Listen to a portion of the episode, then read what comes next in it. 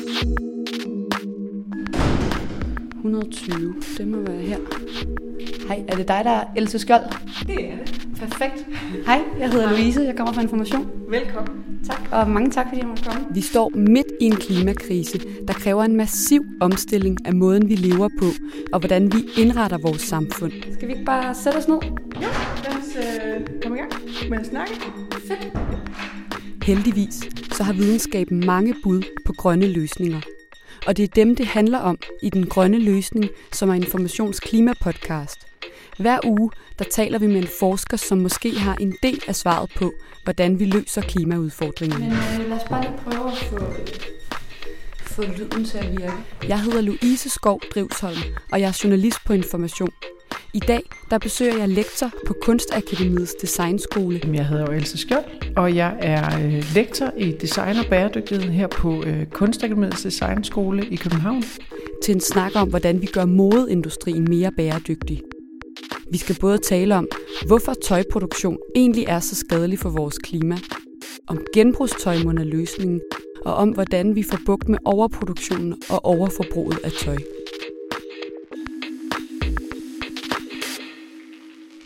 Altså jeg er lidt endt i den situation, at jeg får dårlig samvittighed hver eneste gang, jeg køber tøj. Og jeg tror, det er, fordi jeg får sådan et billede af tusindvis af liter af vandforbrug og skrappe farvestoffer, der bare sådan ødelægger miljøet og klimaet fuldstændig. Så Else, vil du ikke prøve at fortælle mig, altså, hvad er de sådan primære årsag til, at modeindustriens tøjproduktion er så skadelig for vores klima? Altså, selvfølgelig tænker de fleste på produktionen af tøj. Altså det her med, at når man forarbejder materialerne, så er der nogle kemiske processer, der kan skade miljø og grundvand. Og der bliver simpelthen produceret alt for meget tøj, som bliver brugt alt for kort tid, og som derfor ender sit liv nogle meget uheldige steder, hvor det faktisk gør skade på lossepladser, eller hvis vi er heldige, bliver det brændt af under forsvarlige forhold. Det er bestemt ikke sikkert. Så man kan sige, at i virkeligheden så er der et meget, meget uheldigt ressourcespild.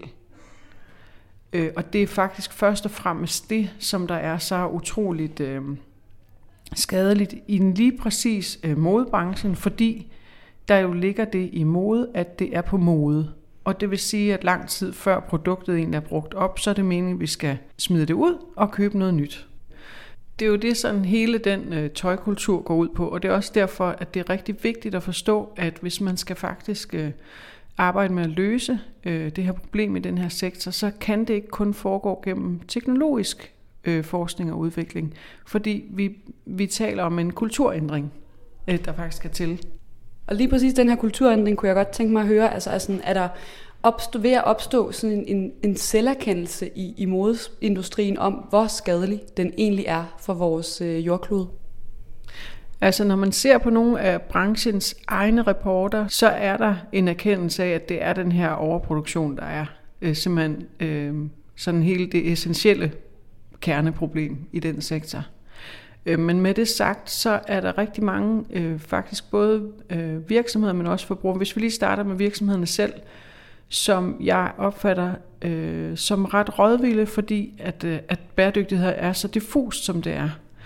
Og fordi at så længe de opererer i den logik, der er nu, og den kultur, der er nu, så skal de stille med de her mindst 4 kollektioner om året. Og der er ligesom en masse indbygget vaner og traditioner i den branche, der gør, at de bliver faktisk hele tiden bedt om, at de skal blive ved med at producere en hel masse tøj. Så det er sådan ligesom hele vejen igennem det system, så du kan ikke bare sige, at den enkelte virksomhed kan bare lade være. Det er meget mere komplekst end det, og det er det, der gør det svært. Så man har på en eller anden måde sådan opbygget en sådan værdikæde i modeindustrien, der sådan i sin essens bare ikke er bæredygtig? Ja, det kan man fuldstændig sige. Altså man kan fuldstændig sige, at den her ubæredygtighed og ubalance, den er dybt integreret i hele den måde, man har modens institutioner på, altså som netop messer og catwalks og modemagasiner og modeblogger. Så det hele den fortælling handler om, at vi skal have noget nyt. Og det er faktisk der, vi skal væk fra. Det er også derfor, vi i forskningsregi er så utrolig interesseret i brugsfasen, hvor at der er nogle helt andre værdier på spil, end bare det er nyt. Fordi der handler det også om, hvad er egentlig godt, hvad giver mig værdi, hvad giver mig glæde, og hvordan bliver jeg faktisk til min egen fordel og miljøets fordel bedre til at bruge de her og værdsætte de her ressourcer, der ligger i det enkelte stykke tøj.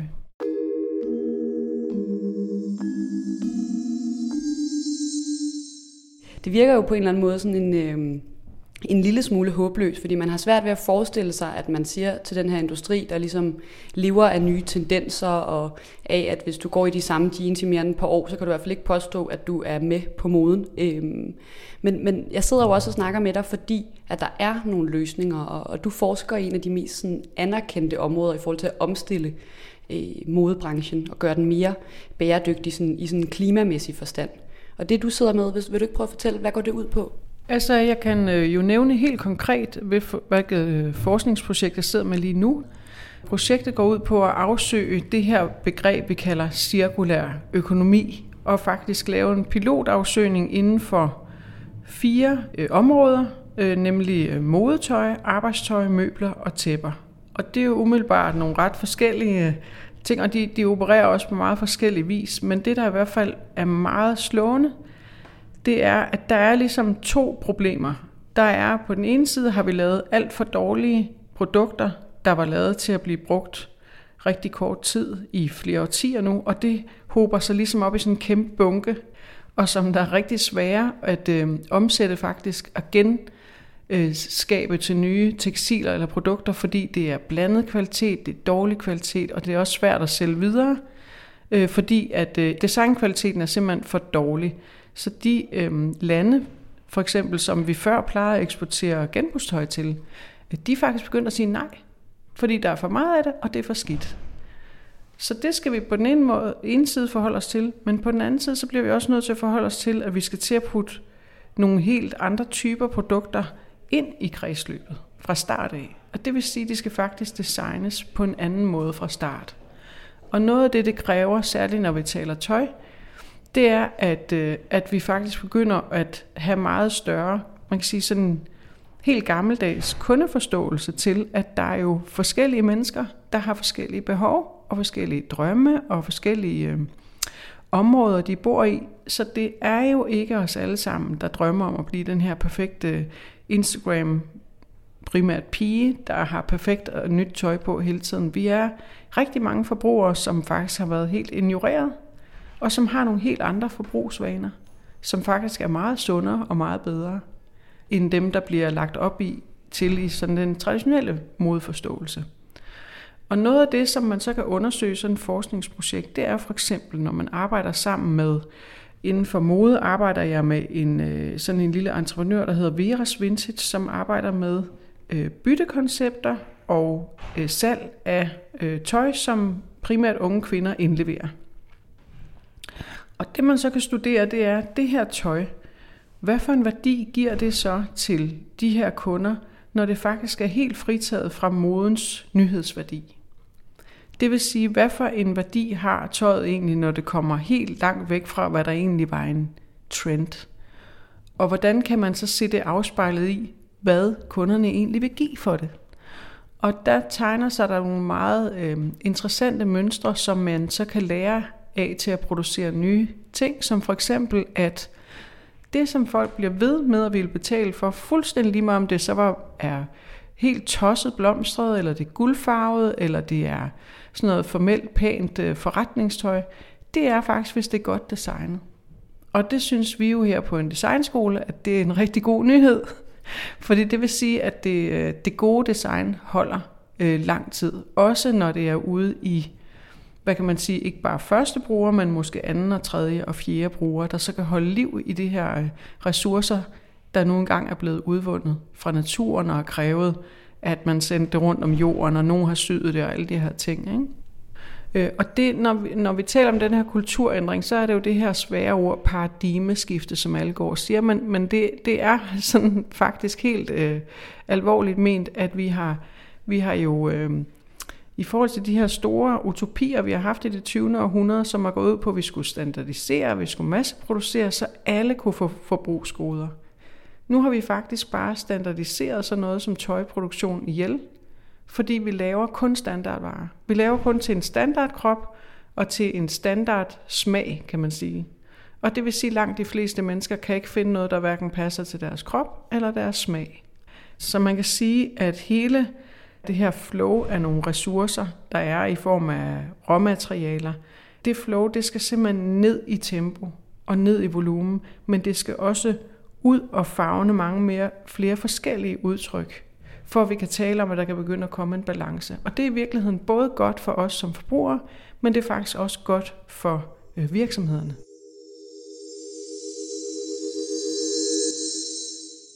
Og hvis det så lykkes med det her såkaldte paradigmeskifte, og altså med mindre standardiseret tøj, mere langtidsholdbart, både i forhold til kvalitet og udseende og sådan noget, altså hvad er potentialet så i forhold til at reducere den overflod af tøj, som du beskriver som det største problem for modeindustrien i et bæredygtighedsperspektiv?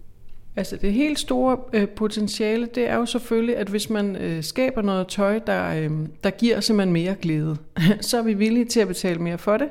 Men vi er også villige til at betale mere for det på genbrugsmarkedet. Og det vil sige, at det åbner op for nogle erhvervssektorer, der kan se nogle interesse i faktisk at udvikle det her, så det kan fungere godt for os.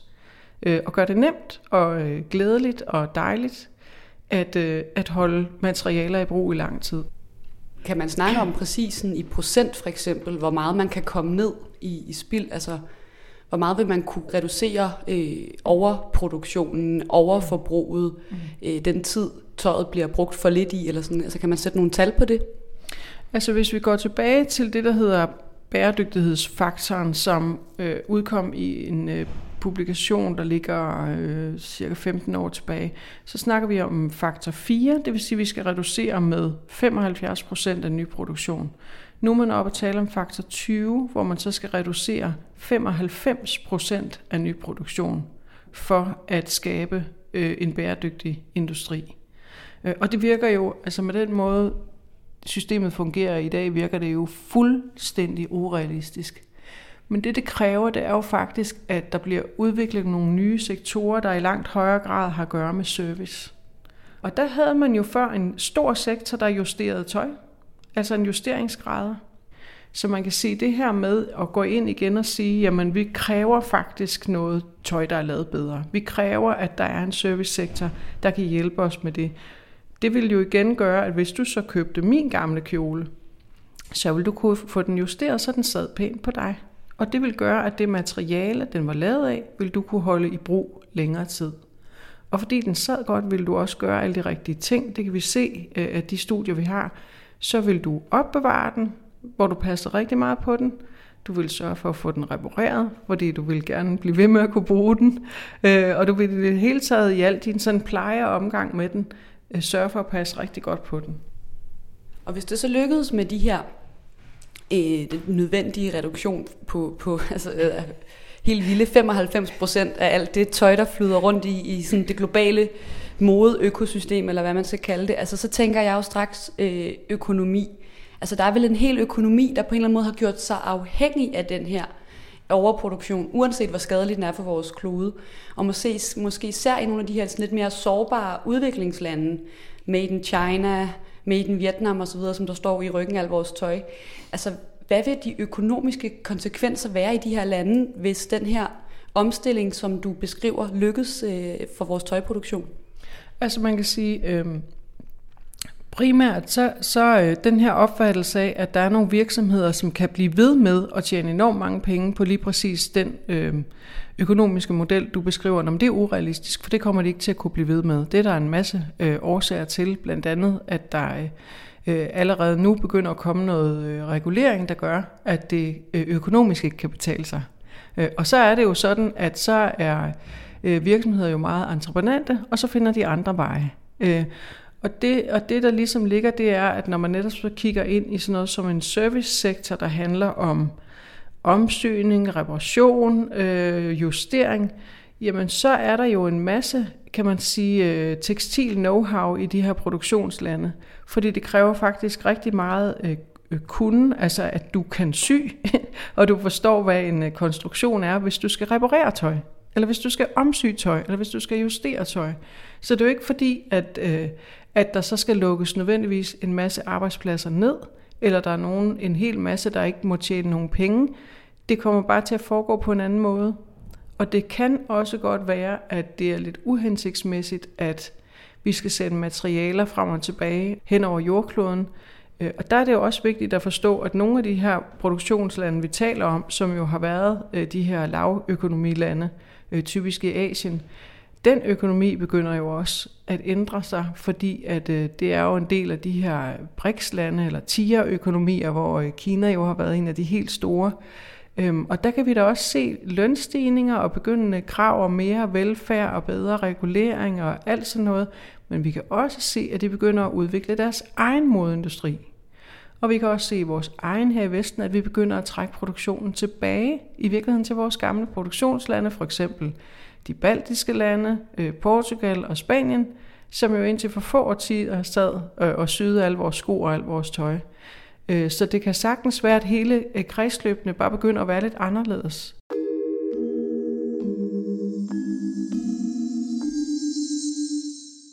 Altså, hvor optimistisk er du i forhold til, måske ikke den her 95% reduktion, men på, at vi inden for en overskuelig fremtid kan få det nødvendige opgør med den overproduktion og det overforbrug, som modeindustrien er bygget på i dag? Jeg er helt overbevist om, at de her skift kommer af sig selv, og de vil både være, hvad kan man sige, markedsbestemt, men de vil også komme fra os. Vi kalder, i forskning kalder vi os jo ikke kun forbrugere, men også brugere, fordi at hele verden går ikke ud på at forbruge. Det går nemlig ud på at bruge. Jeg tror på, at der er nogle ting, der gør, at vi bliver bevidste om, at vi skal nok til at bruge vores ting bedre. Og det ser der bestemt også nogle bevægelser mod, og vi har, der tales jo rigtig meget om de her unge generationer, men jeg vil da også bare påpege, at vi har nogle ældre generationer, som jo er vokset op med de her ting, og faktisk gør dem. Og det synes jeg faktisk godt, man kunne tale lidt op, altså hele den her krigsgeneration, som er vant til at spare på ressourcer, som altid slukker for lampen, når de går ud af et rum, og som er enormt bevidste om alle de her ting, og de bliver bare fremskrevet som nogle gamle, regressive orginokker, der slet ikke skal høres på, og det synes jeg egentlig er lidt ærgerligt, for der ligger en masse guld i de der gamle vaner, som vi kunne lære vores børn. Og som vi kunne lære modeproducenter og tøjproducenter osv., eller hvordan?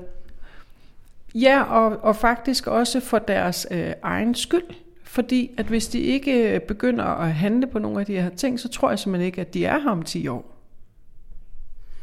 Det tænker jeg egentlig var et meget godt sted at slutte.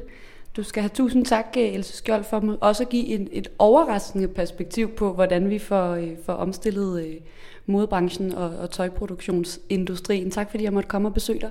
Tusind tak fordi du ville. Også tak til jer, der lyttede med. Hvis I vil hjælpe os med at få Informations Klimapodcast ud til endnu flere lyttere, så må I meget gerne gå ind og anmelde os der, hvor I lytter til podcast. Det vil være en stor hjælp, så tusind tak for det. Podcasten her, den er klippet af Astrid Dyngesen, og i redaktionen er også Anne Pilegård, Anton Geis og Martin Bæn. Vi lyttes ved.